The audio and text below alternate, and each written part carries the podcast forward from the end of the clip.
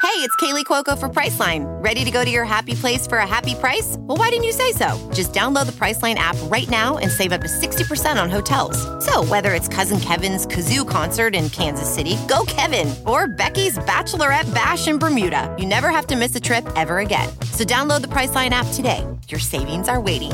Go to your happy place for a happy price. Go to your happy price, Priceline. Welding instructor Alex DeClaire knows VR training platforms like Forge FX help students master their skills. There's a big learning curve with welding. Virtual reality simulates that exact muscle memory that they need. Learn more at meta.com slash metaverse impact.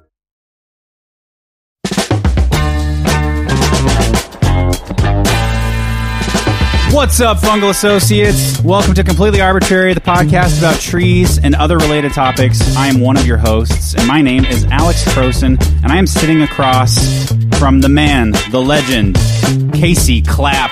Everyone, sit down, sit down, sit down. It's okay, it's okay. I'm only coming at you through your ears. It's not quite that exciting, but thank you. I am Casey Clapp. I I do love trees, other related topics, such things, cycling.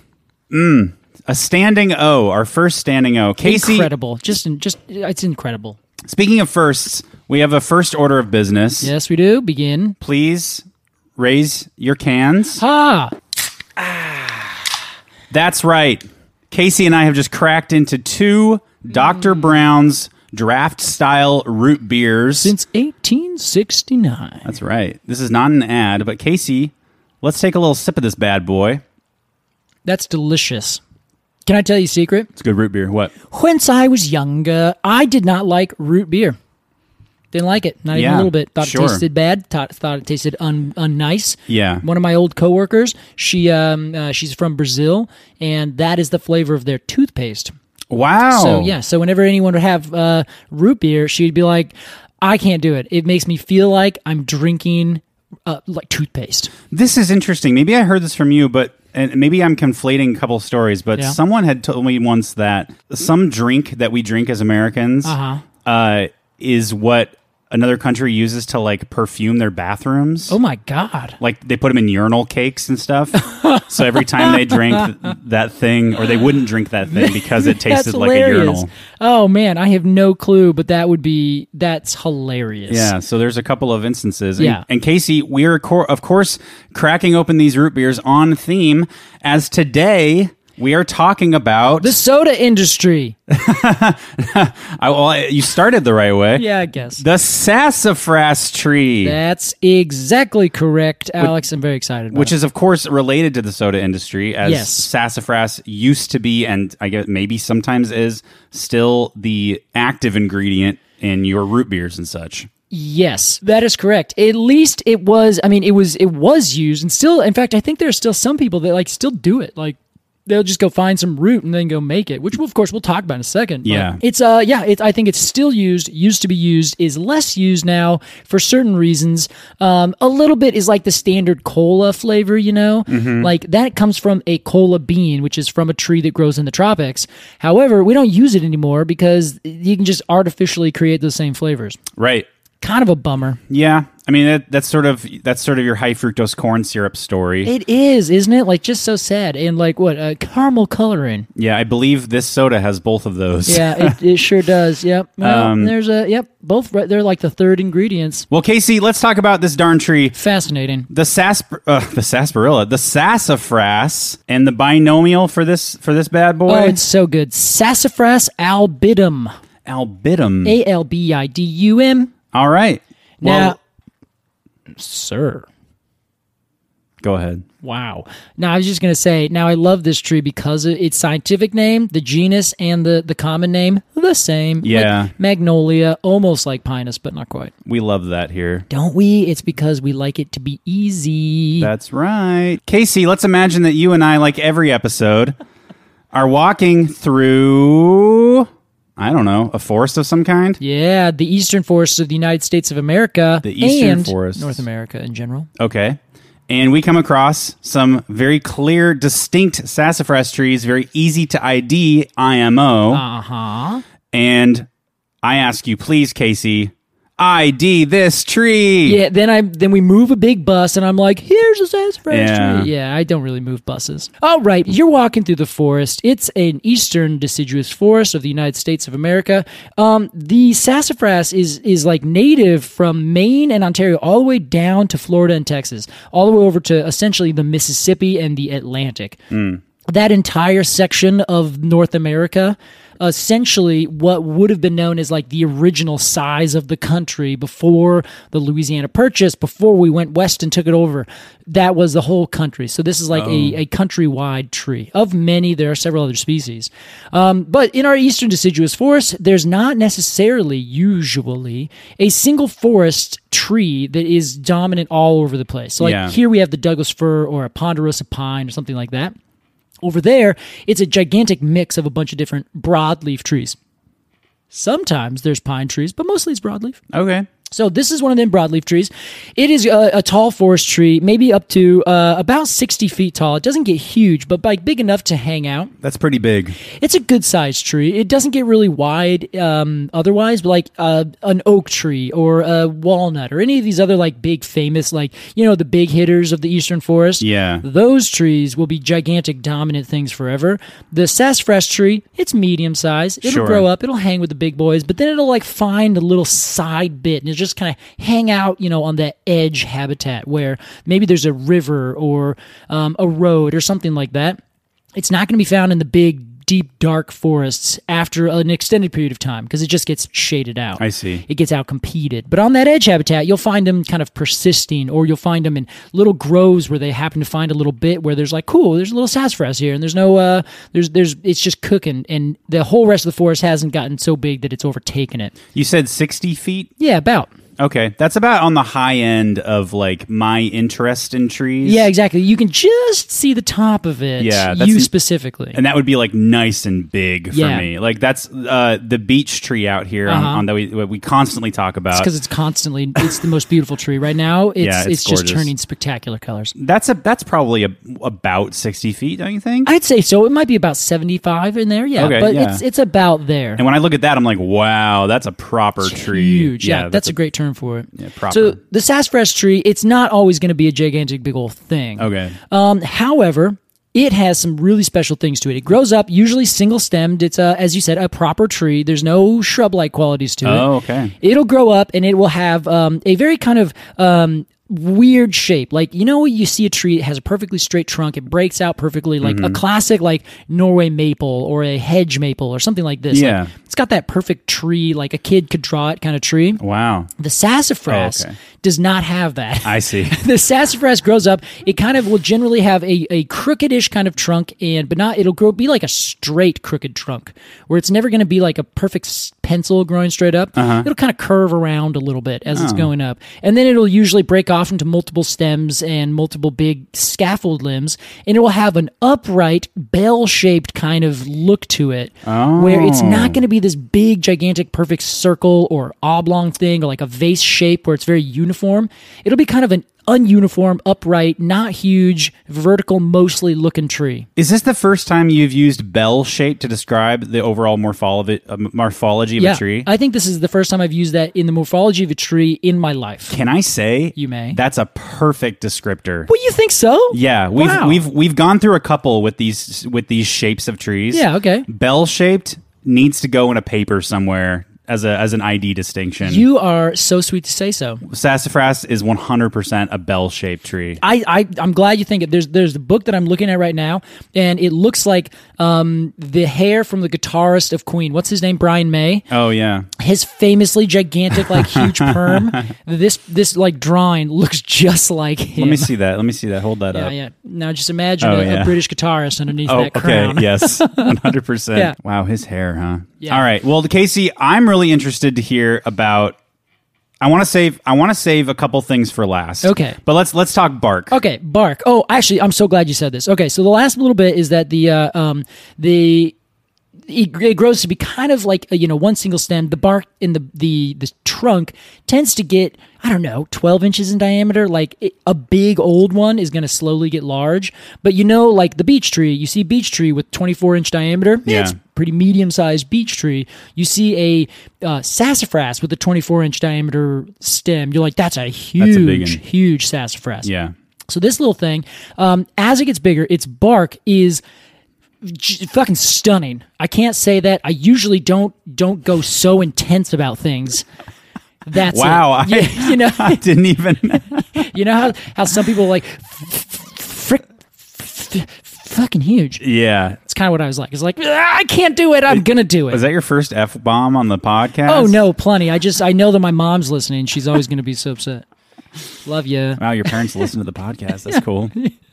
Well, as it works out, the bark of the sassafras tree is like re- it, it- it gets really ridged, not furrowed, but like ridged as it's like you're pulling it apart from the inside out. But the outside, um, and I can give anyone in Portland go to the Hoyt Arboretum, Google real fast or look up on their their uh, website where the uh, sassafras are then you're going to go walk down you're going to find them you'll know when you see them because their bark is like ripping apart but it has like this perfectly uh, polished like dark brown purplish bark on Hmm. the outside so that polished bark on the outside on the very top of those ridges and then these really big thick ridges um, in between Wow. so I, I can't really describe it. it looks like armor but it has like this really gorgeous reddish sheen to it. Wow. And it's hard to see. Like I'm, I'm looking at a bunch of Google images, and it just not does not do it justice. Not even a little bit. Okay, yeah. I, I'm not getting any of that from these yeah. Oh, pictures. That I'll, I'm I seeing. will go take a picture at the arboretum, uh, and then I will I will show you what this looks like because they are. It's just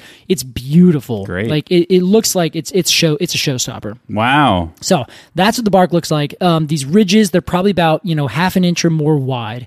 They look like they're plated on top of the ridges with this really darkly colored bark. It's really hard and it's very very like armor like. So that's that.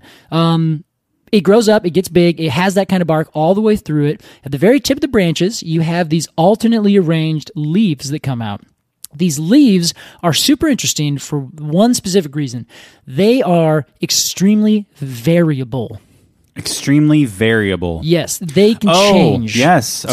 So on the same tree, on the same branch, you can have an entire leaf that is shaped very much like a closed palm of your hand with your thumb tucked in. Yeah. So it has that perfect like leaf shape where it just comes up oblong, ovate, whoop, comes out. Yeah. You look a little bit further down that twig and you'll see one that looks like a mitten with a thumb coming out. Yeah. So it has one side is that perfect same entire margin. Then the other side will go down and then have this big fancy lobe that Just a comes out single like a lobe. thumb. Yeah, Okay, one yeah. single lobe.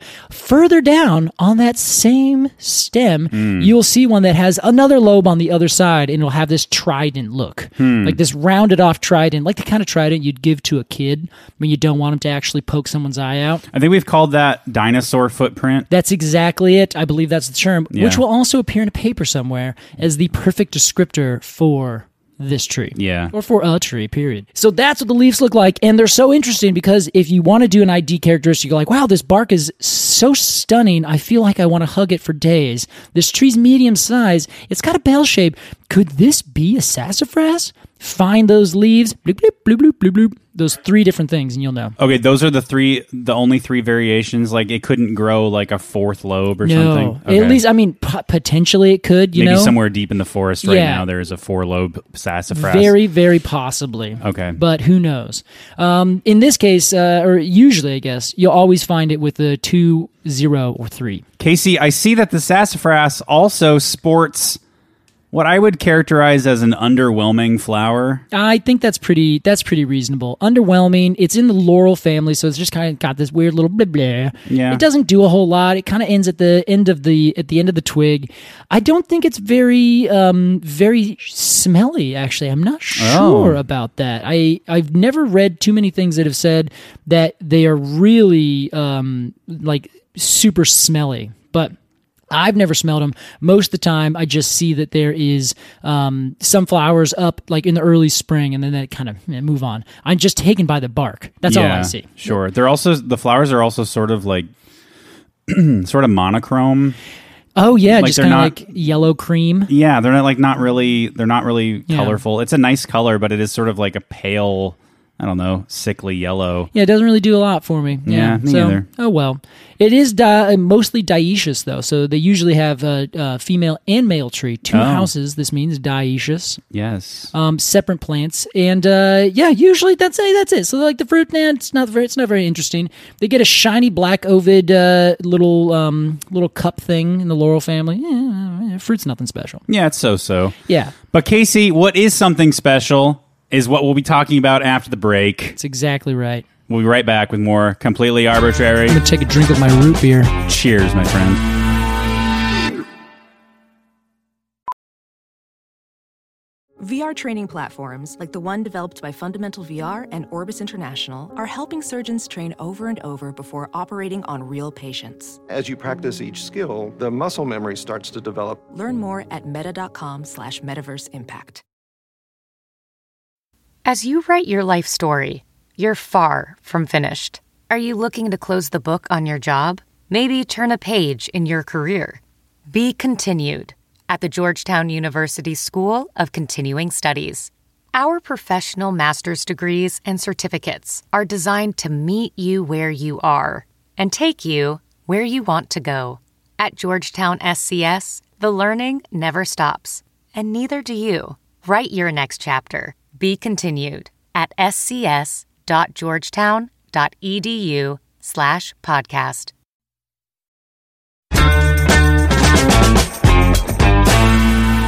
Welcome back to Completely Arbitrary. Today we're talking sassafras.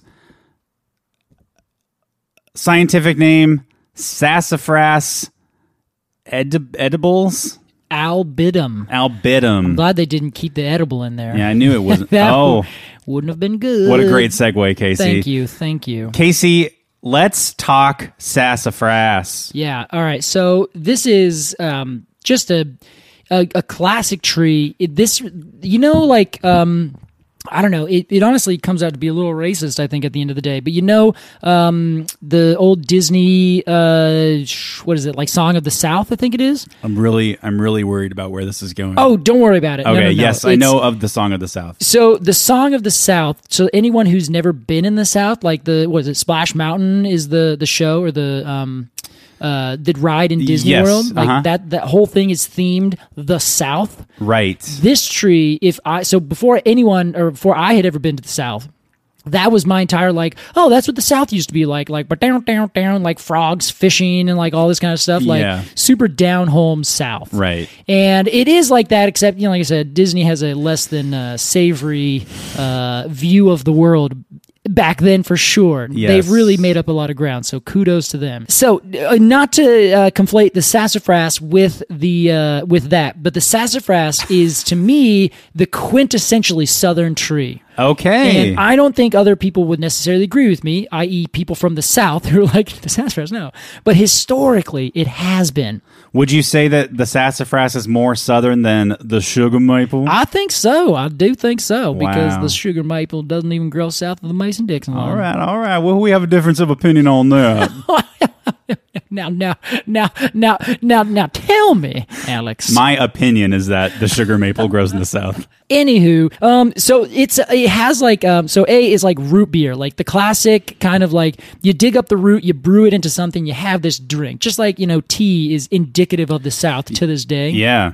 So this is like the classic sweet, spicy scent as they call it, and like root beer because they made root beer out of it. Like the very first thing they called it sarsaparilla, Right. and it was just this classic, um, this classic drink. And not only that, it was used for thousands of years by the native peoples in this area. In fact, they are not sure if it was the Spanish that named it sassafras or if it was actually from a Native American word that was extremely close to it, and it just kind of got changed a little bit, just with lost in Oh. translation over you know a couple hundred years. Interesting. And so because of that, it has like a um this like this appeal or this like historicity with it that I think is so fascinating. Where it's just this one tree that had this one spiciness to it, kind of like you know the Spice Islands. They're like famous for these very specific spicy trees, and like it kind of has become a part of this sort of uh, yeah je ne sais quoi of an area, maybe. Sure. I don't know, um, but that's just what I think of um, whenever I think of the sassafras. because it is um, it was used initially, which is kind of what we want to talk about a little bit today, as a medicinal plant. Right. And back then, they would dig up the roots, and we as humans, before we really like looked into things too too specifically, um, if there was a a spice of some kind or a um, a plant that did something that was weird, you know, we could eat it, didn't do anything, it nourished us, great, there's food. If it did something weird, made us feel weird, had a weird smell to it, gave us a rash, it Yeah. had some other kind of thing, it would be seen almost as medicinal, but also like powerful. So the plant would give you a rash. You're like, whoa, that plant is is a that's a that's a spiritual plant. Like it's I got see. something going on. Yeah, of course. And it- we would see it as that. And I mean, the whole world. Like, this is not just a um, a Native American thing, or from you know Africa, or from Europe. It Yeah. was across the world. The indigenous plants and the indigenous people they looked at plants as food and medicine Mm-hmm. and everything. And so, if it did something and it had this weird, you know, you dig the roots of a sassafras, they smelled really interesting. You could drink it and it had this really sweet, delicious, spicy taste. Then they would say, wow, this is, you know, this probably has some medicinal purpose. And of course, there uh, there are there is still a culture of food as medicine, Oh, 100%. which I feel like people are sort of uh, you know, uh, of, of of course, some groups of people have been practicing this continually up until this day. Oh, yeah. but I feel like a lot of people, like myself, are turning starting to turn away from what I would I guess you would call Western medicine. yeah, where it's like, oh, it was like chemistry. Med- medications Yeah. and you know pills and, and stuff and turning toward oh let's take a look at the food i'm eating and the things i'm drinking Yeah. uh, which of these are bothering me and which of which of what's something that I'm not ingesting that could help me in some way. Alex, that's so exactly right. Yeah. I'm happy you brought that up because there's a lot of people who have even said, um, in order to get certain bacteria, like, why do kids eat dirt? Like, literally, it seems Right. completely silly. And some people have uh, surmised that they're actually getting a certain kind of bacteria Mm-hmm. in their gut that then becomes a part of their gut biome that then allows them to digest things because we. I'm qu- like so many quotes right now. Like people, we don't technically digest our food. There's bacteria and all these other different Right. organisms that are doing the digesting for us, and then we are taking the carbohydrates to kind of put off. It's obviously a uh, symbiotic relationship. So you can just argue, yes, it is us. Again, these big air quotes. Yeah. Um, kids eat dirt for the same reason that uh, baby koalas eat shit. yeah, exactly. Those cuties. They gotta get those I'm microbes. so glad you brought that up.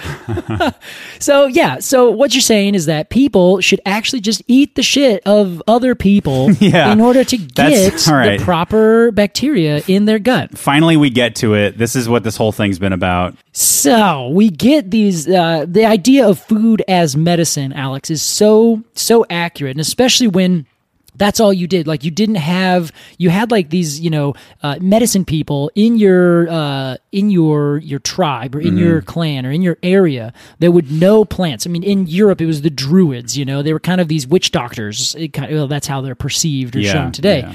But the idea is that they know, you know, okay, this plant works for this, this plant works for this. And did you know um, they used to think if the there would be a plant that grows near the area that or in the same space what am i trying to think of oh gosh um if there's if you get god whoever had put on this planet a specific plant that would cure something that's from that specific area that the plant grows in Okay. or like uh, people used to, if you walk through um, stinging nettles there's a jewel weed that grows in the same area as the stinging nettle so the assumption is well i, I walk through i'm going to take some of this jewel weed that grows right next to the nettle and rub it on and it will help soothe the stinging nettle turns out that's the case Okay. and so everyone's like yeah that's right and they used to think that that would be the the, the kind of thing so if a disease came from place a then you could find a plant in place a that helped to cure or to treat that disease Uh,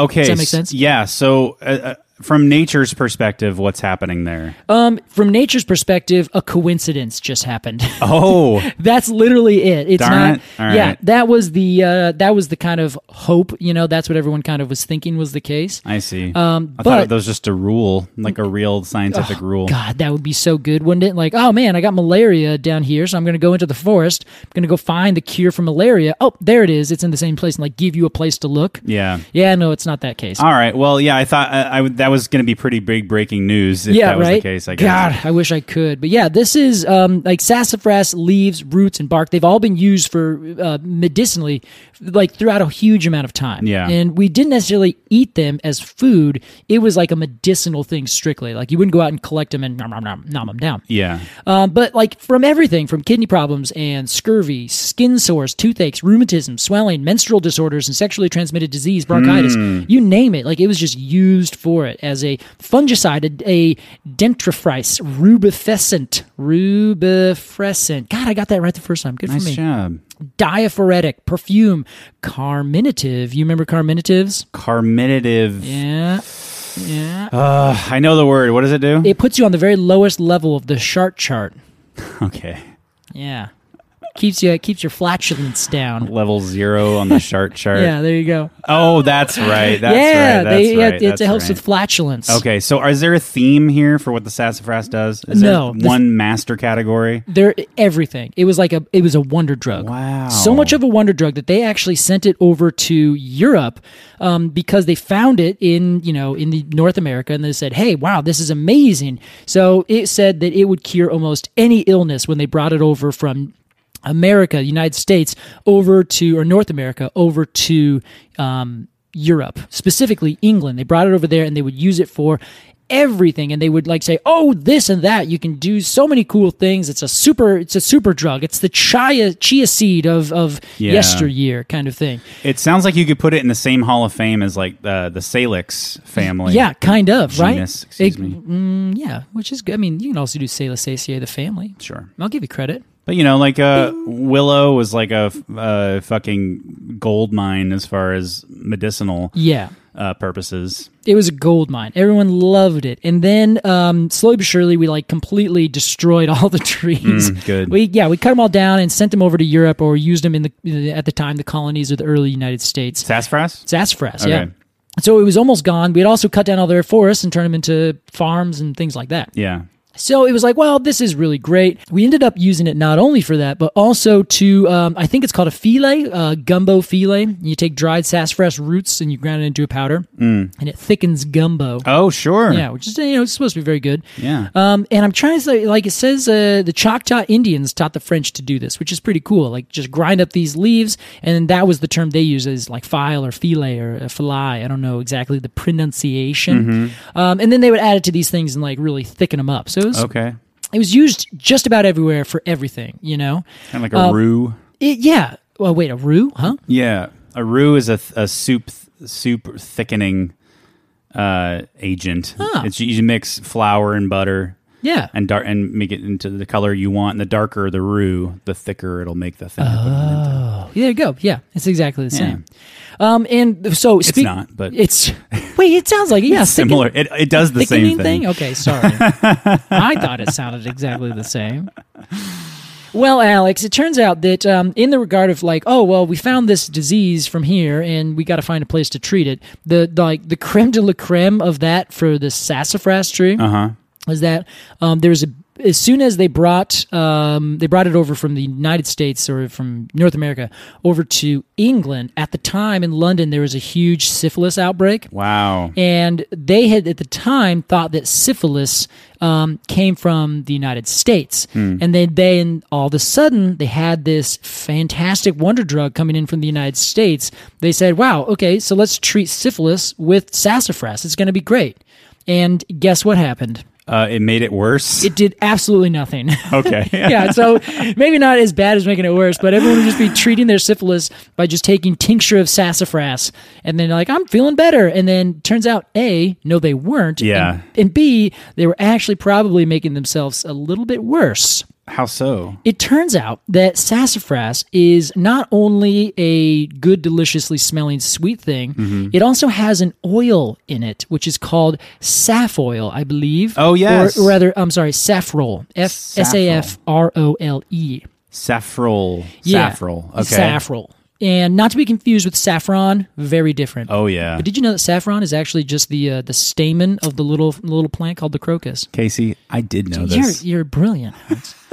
My God, how much? That's what you know. Why it's so expensive? Because there's someone with like tweezers Yes. picking out these tiny flower parts. It's insane. Man, I just think that's so funny. yeah. It turns out saffron did two things. One, it was carcinogenic, and it would end up Mm. just giving you cancer. So you're taking it to treat your uh, your uh, cancer. I'm not your cancer, your syphilis, and then it turns out no, you're actually just getting, kind of slowly giving yourself cancer. Wow. So that's not good. Bummer. It turns out that uh, saffron also Mm-hmm. is a component in the, the drug MDMA, Wow. which is an amphetamine.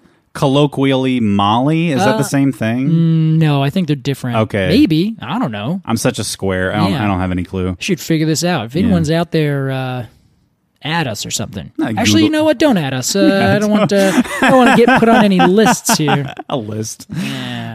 But yeah, so that is uh, that's that's you know a little bit too bad. So it also like probably caused more damage to your liver and more damage to your kidneys than any positive benefit that you could get to solve your syphilis or anything else like that. That makes you think, Casey. I, I mean, like you know, through th- we've talked about before, like with the the first person to eat the mushroom. Uh-huh. Yeah, right. You know, the first person to try saffron for their fi- syphilis, or the first person to to use this carcinogen to treat this. First thing. of a fashion. yeah, I mean, then and then it catches on, and then and then suddenly everybody's giving their. I'm like, I wonder what right now is happening. Is it Yeah. is it Gwyneth Paltrow's goop? Oh, it surely has to be. yeah, right. where she's just like, "Hey, eat the sassafras tree. Yeah, And It'll it's- make your face clear." it's actually killing your liver. Slowly but positively. Yeah. Yeah. So that's the thing. But uh, so the fun thing about this that I you brought it up kind of earlier, which is the idea of folk medicine or folk um, like food as medicine, where at a time before you know the quote modern science, food was just medicine, medicine was food, or Right. the the distinction between the two was really minimal. It's like oh well go go grab this leaf, this leaf, and the root of this thing. We're gonna make a tea we're going to give it to you and it's going to soothe your rheumatism or something so that's totally great um, then slowly but surely we took those those individual things that they would use that leaf that leaf that root we'd measure them and say oh in this root it has this compound this one has this compound this one has this compound then we'd use chemistry and create the next drug that does that you also brought up salix salicylic acid Yeah. salicylic acid i think we said that wrong if i remember correctly I think you just said it correctly, no? Salicylic. salicylic. Salicylic. Salicylic. Salicylic. salicylic. Anyway, that kind of acid from that tree, Uh-huh. the tree acid of the willow, that is now what we used for the, uh, it was the base molecule. Now we artificially make it for aspirin. That's right. So, in the regard for um, for this, like you have these native um, uses that everywhere in the entire world, every population that was indigenous with an indigenous flora found these plants that did these certain things. Whether or not they actually worked sometimes is completely irrelevant. You know how the mind and the body work. Yeah. I could be someone that you trust so thoroughly and I'd say drink this tea, it will make you feel better. Mm-hmm. You drink it and you're just so like, yes, I'm going to feel better. You feel better because your mind makes you feel better and then your body helps to heal itself Right. that's super powerful. It's just now where there's so many questions, it doesn't work quite as well because you, you, you there's so much distrust. Yeah, right? there, there's a level of physiological uh, uh, advantage to, to believing that something will work. yeah, Or it- trusting yeah. that something will work. Now you cannot believe and will yourself to take sassafras tea and solve your syphilis. Please go see a doctor. but um, that is kind of there, there's two trajectories. One is the one we just talked about, where they find these. They being you know modern scientists, they find these compounds and they exploit them for exactly what they are. Make specifically, you don't need to eat this leaf anymore. Just take this compound that has the extract that we've made from this leaf. yeah. The other way is that you find that it's actually really, really, really bad for you.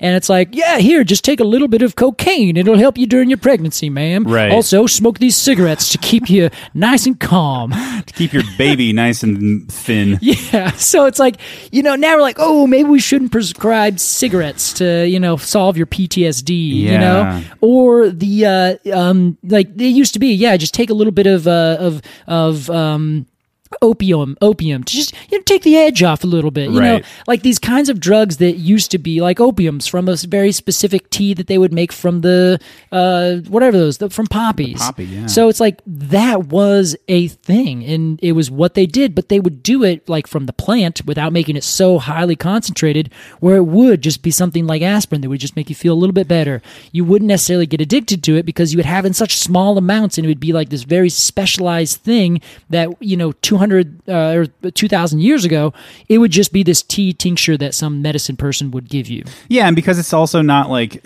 synthesized and pure. yeah exactly That comes with other things that are in that plant Yeah, that cut might with it, help, yeah. you know, balance the Yeah, it's exactly. It's kind of like sugar. People are like, well, what's the difference between eating, you know, uh, a really sugary full orange or apple or something like that or banana versus the juice or the other, you know, very specific sugary thing. And everyone's like, well, it's actually like the the amount of fiber that you have in Right. it and all these other compounds that either do this or do that, and then all together are literally more than the whole. Yes. I think um, uh, Michael Pollan's In Defense of Plants talks about this specifically, Hmm. where scientists have done research on this and they're like, yeah, we can't really even quantify why it's better to eat an apple than drink an apple juice. Right. A, uh, a eating an orange will always be better for you than taking a vitamin D tablet. Yes, exactly. Or is it C? Vitamin Uh, C. Probably both, honestly. No, there you go. Yeah. Anywho, so with the sassafras, it unfortunately has gone down just a little bit the wrong direction. Yeah. You can get the saffrol saffrol out. I believe there's a chemical way that you can um, uh, take it out from the plant, Oh, wow. from the root, uh, and this is specifically from the root. If you have a, you know, if you're hanging around and if you chew on a leaf for, for whatever reason, you're gonna be fine. Yeah. So with the uh, the sad trajectory, now it's like, well, it's an MDMA. You know, no one wants that around, or whoever doesn't want it doesn't want it. And then also you have the uh, the carcinogenic effects of it. Yeah. Kind of ruins a good thing that we thought was really great. But yeah, like I said, you know, have these two different trajectories that all come from the same spot, like folk medicine and like the uses of plants, which, like you said, amazingly like thorough throughout the entire world. And that's half the reason we're like, don't kill the rainforest. There's still a bunch of millions of plants and animals that we don't know could be this next thing. Yeah. The, the indigenous people that either are there still or used to be there probably know slash knew about. It's like, yeah, if you eat the leaf of this very specific tree, it's probably going to solve your, you know, this thing. Well Anyway, said, Casey. That's what I think. With that, I'd love to get into our review of the sassafras tree. I think we should. I'm going to pull up an image of the bark so that I can make sure Oh, not to wow. not to give it a bad review. Priming the pump. Oh my god. Here's how it works. We'll give some final thoughts and then I give it a sc- then I give it a score. That's right. of zero to ten golden poems of honor for our season four plant based diet. Mm-hmm. Casey, as our resident expert, will begin with you. Okay. So, here's the thing about the sassafras. I think it's spectacular. Wow. Not to mention, if you look at it during approximately now, it has this really beautiful uh, fall color that goes from like a, a medium yellow to like a very bronzy kind of red. Hmm. Worth it. Sounds cool. So the uh, the fact that this is a tree that is just so like uh, I don't know, it's it's the it's the quintessential southern tree because like you would just go oh go dig up some roots and then you get a bunch of roots you make a little tea out of it and you give it off to your friends and everyone's having a great time with the root of this thing i think that's great i love that it was the root also i don't know if we yeah we covered it sarsaparilla root beer that comes from the sassafras yes. initially the root of root beer is the root the root of a sassafras. Exactly. And I just think that's so fun. Like it's it, it's it's it was so delicious that we now have entire like uh genres of soda pop Yeah. that come from it because of you know how cool this plant is.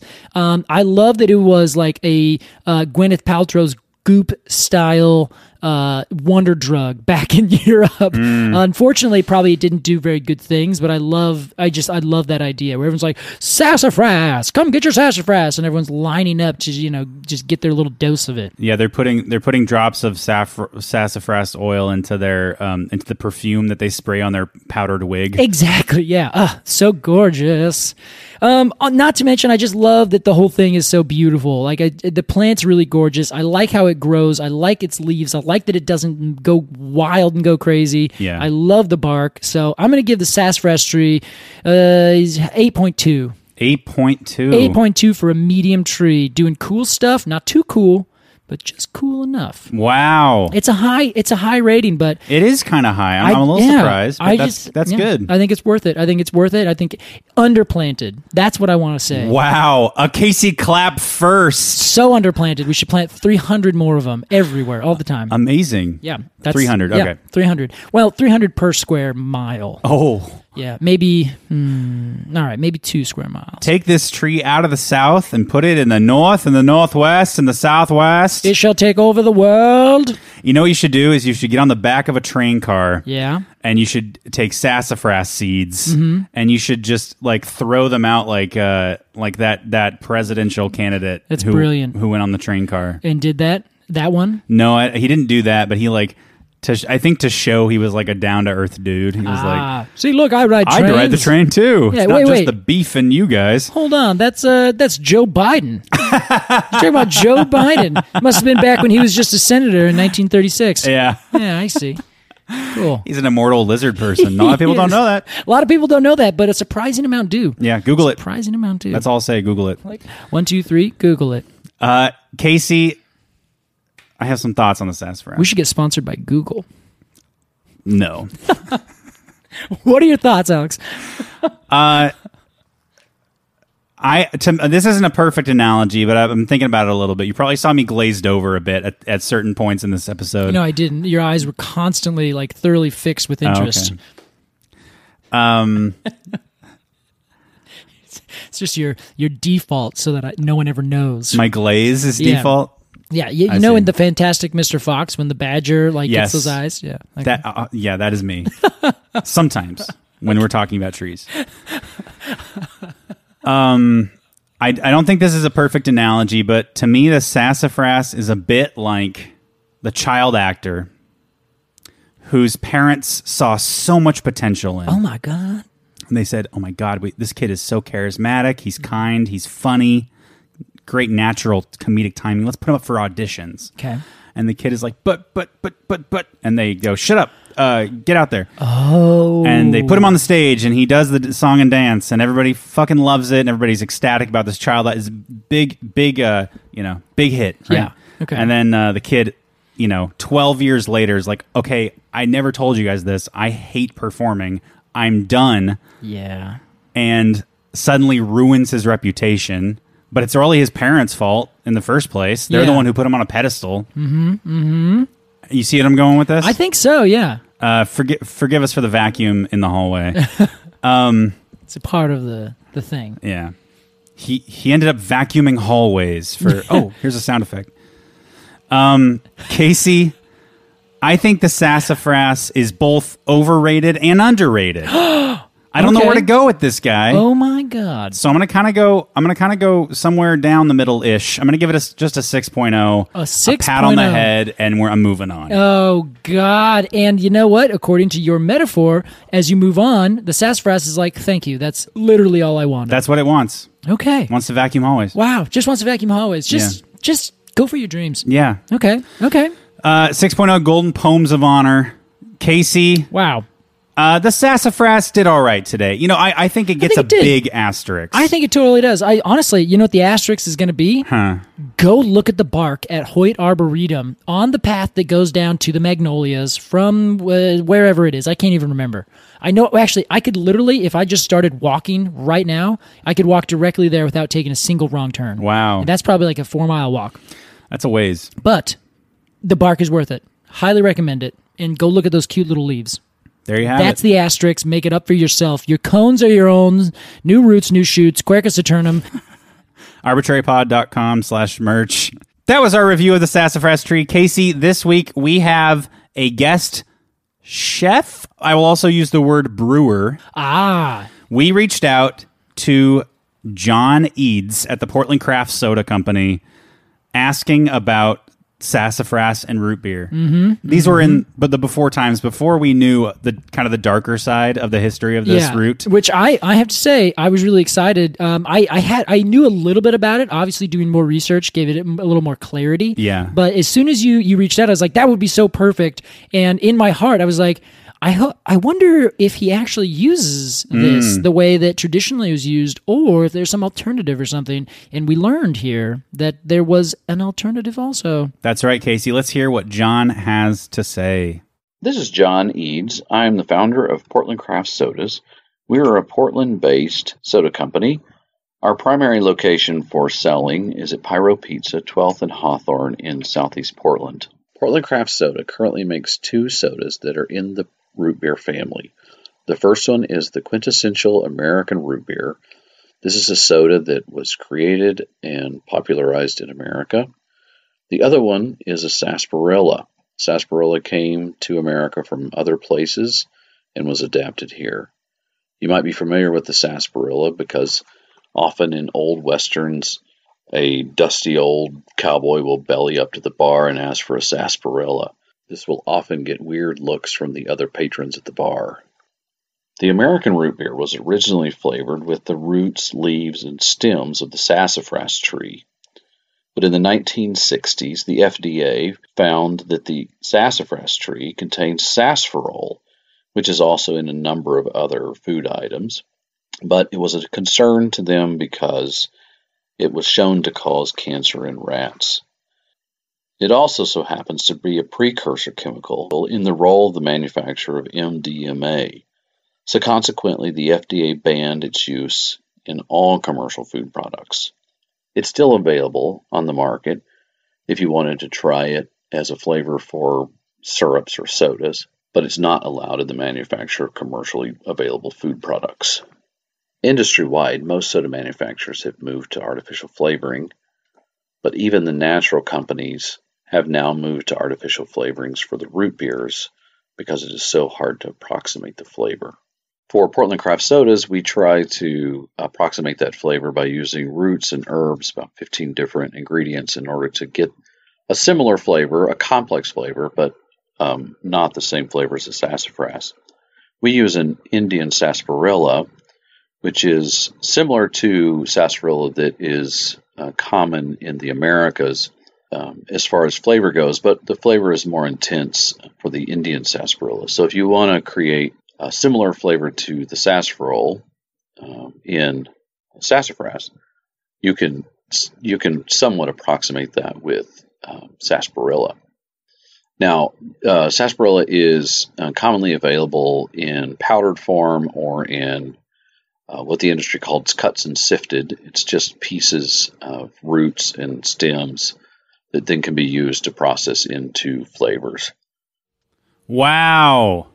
Casey. Yeah, I'm so so. First off, Uh-huh. as a as a uh, a radio guy, yeah. it sounded like um, he could have been that patron at the bar. Yes. ordering sarsaparilla, Yeah. wearing a cowboy hat and all his boots and everything.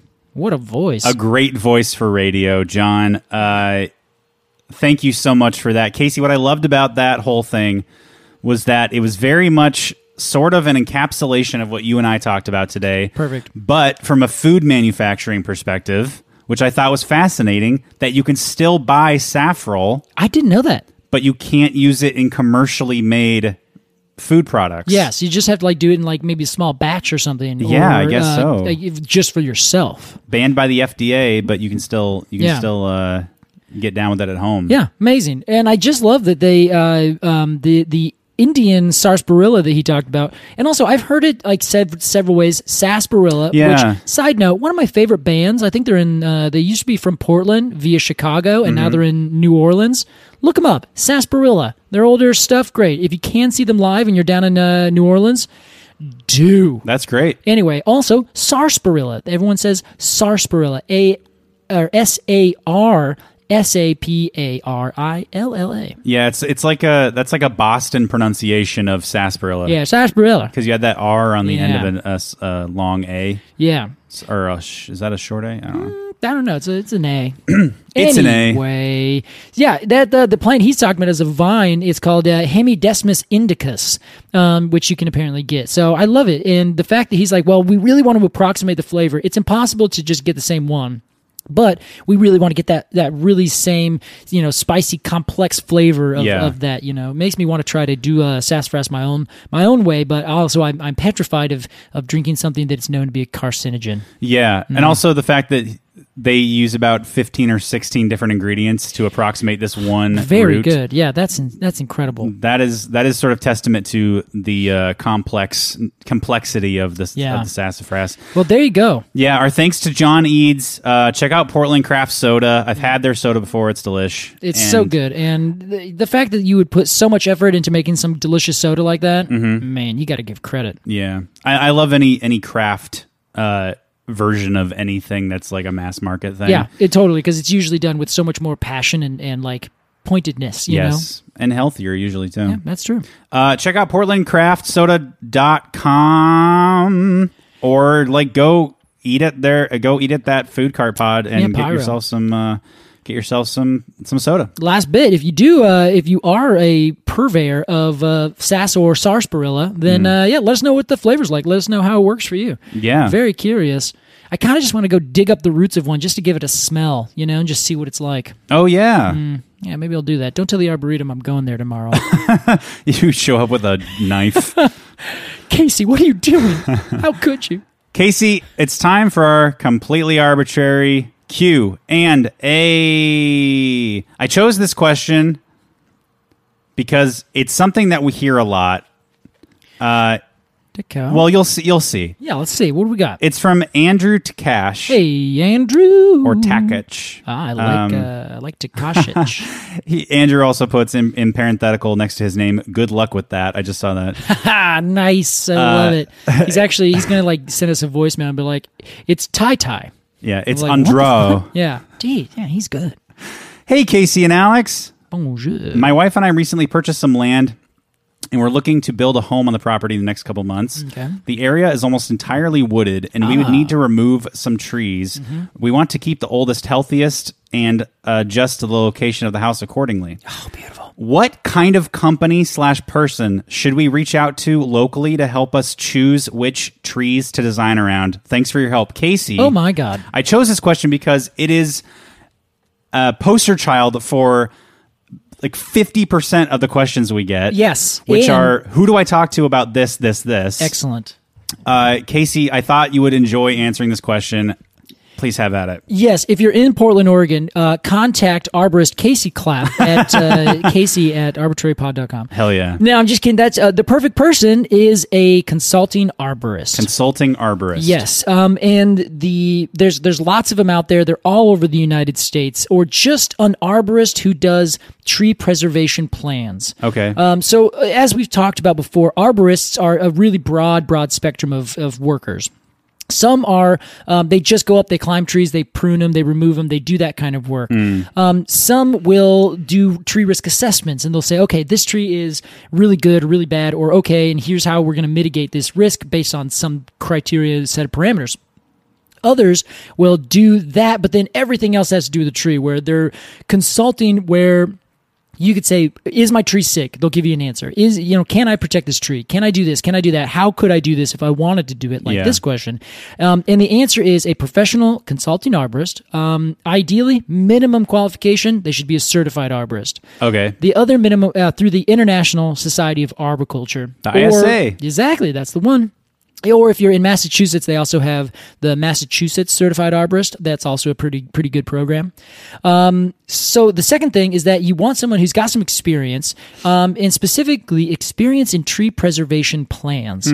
And what's important about that is that there are unfortunately there are good arborists and there are not so good arborists. Some they just want to get the job, and those are like the tree care companies that are like the ones where when you see the picture of them, all they're doing is like a bunch of you know bunch of folks like showing off their chainsaws and how big the trees are that they're cutting down, as opposed to the companies that like say we're a tree preservation company and they show people hanging in a tree doing pruning, you know, Right. And it's just that visual difference where it's like, yeah, we cut down trees, bigger the better. We're hardcore, um, and we're just that's what they want to do. They want to do it as quickly and easily, as coolly as possible. That's very interesting. Yeah, and so if you're in the industry, you can kind of tell the difference between the two. Um, or you can start getting a feel at least. Um, but some will say, "Oh, we'll give you free estimates," or we'll you know we'll give you free consultations. That's really just saying we'll come out and look at your property and we'll sell you the job. Right. You know, as a as opposed to someone who says we will we do consulting where we will come out and we will write a report and answer your questions. in Okay. this report. So if you're building a house, you have a lot to think about. Real quick, how are you going to access it? What uh, trees need to come out, and then what trees are going to be impacted that you're going to keep around. So if you build a, s- uh, a, a house that's let's say 40 by 40 square, I don't know what it doesn't matter. Just you know, you have a 40 by 40 square house. You have to build the foundation. You then have to put a roof. The roof is going to extend a certain distance out from that foundation. You're going to need X amount of area around that foundation to walk and to move. You may have to put a garage over here. You may have to have a, a driveway access.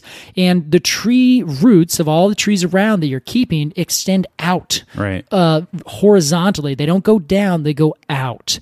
So the longer or the closer you get to a tree, the more impact you're going to get. Some people say, yeah, just, just cut all these trees down and put it right here.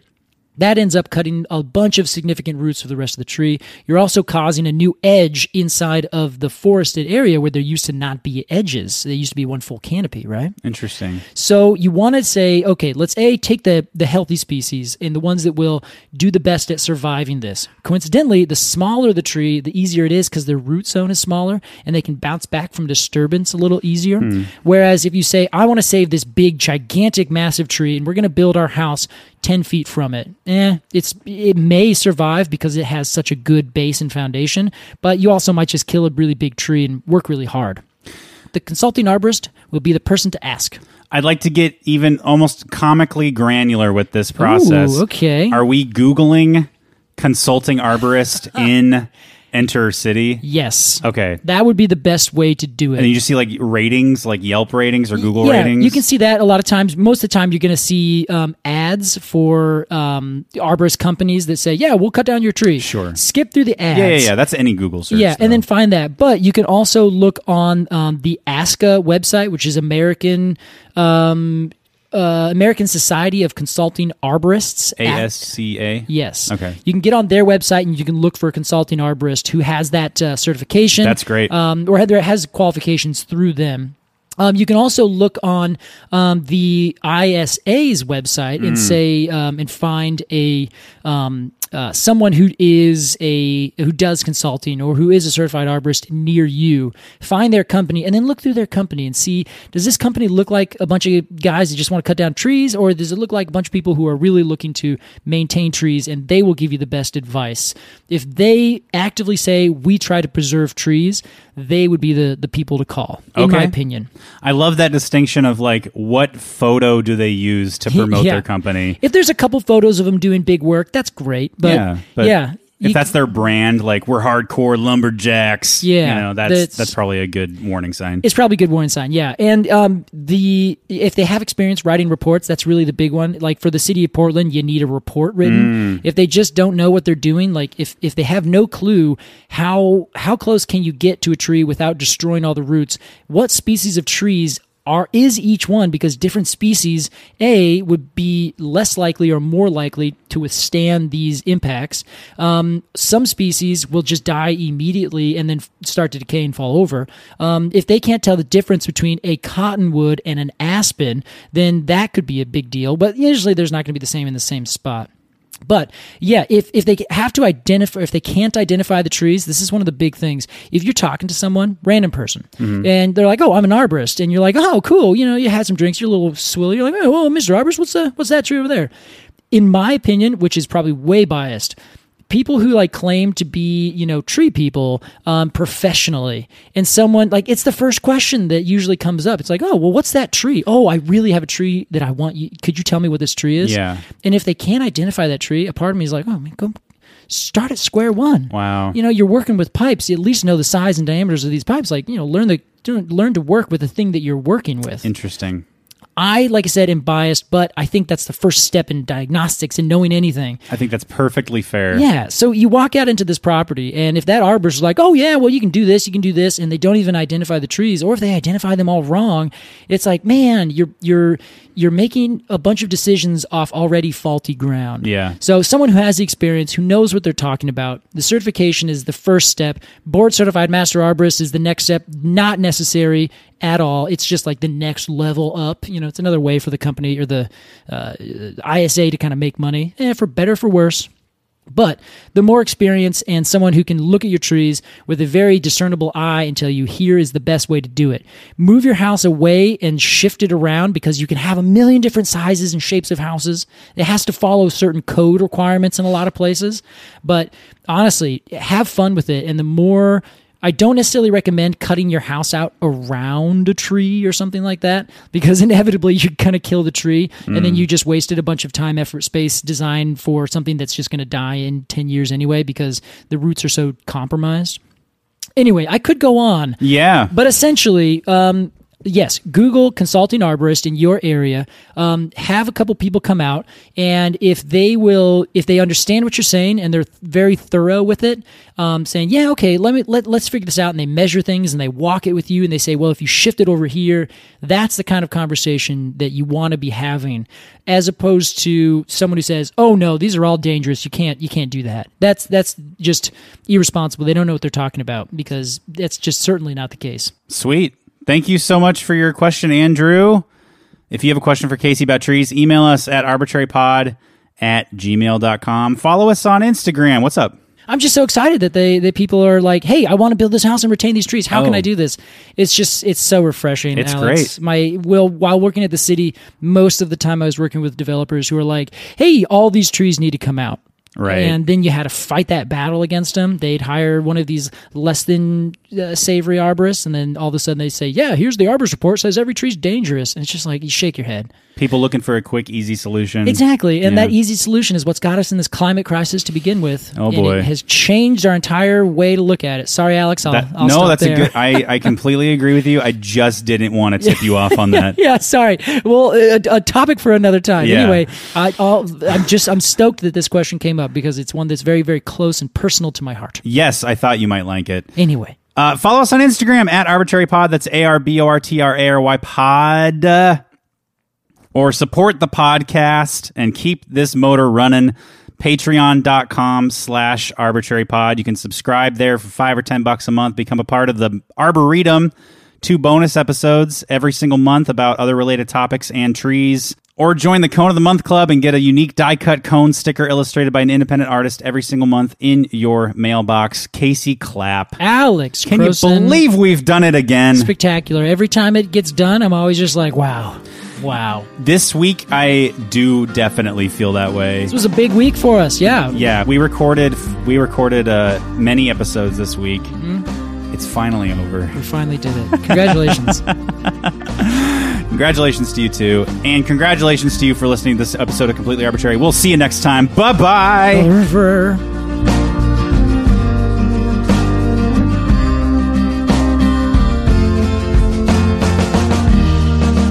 Completely Arbitrary is produced by Alex Croson and Casey Clapp. Our artwork is by Jillian Barthold, and our music is by Aves and the Mini Vandals. And you can support the podcast at patreon.com slash arbitrarypod. And find additional readings at CompletelyArbitrary.com. Thanks for listening.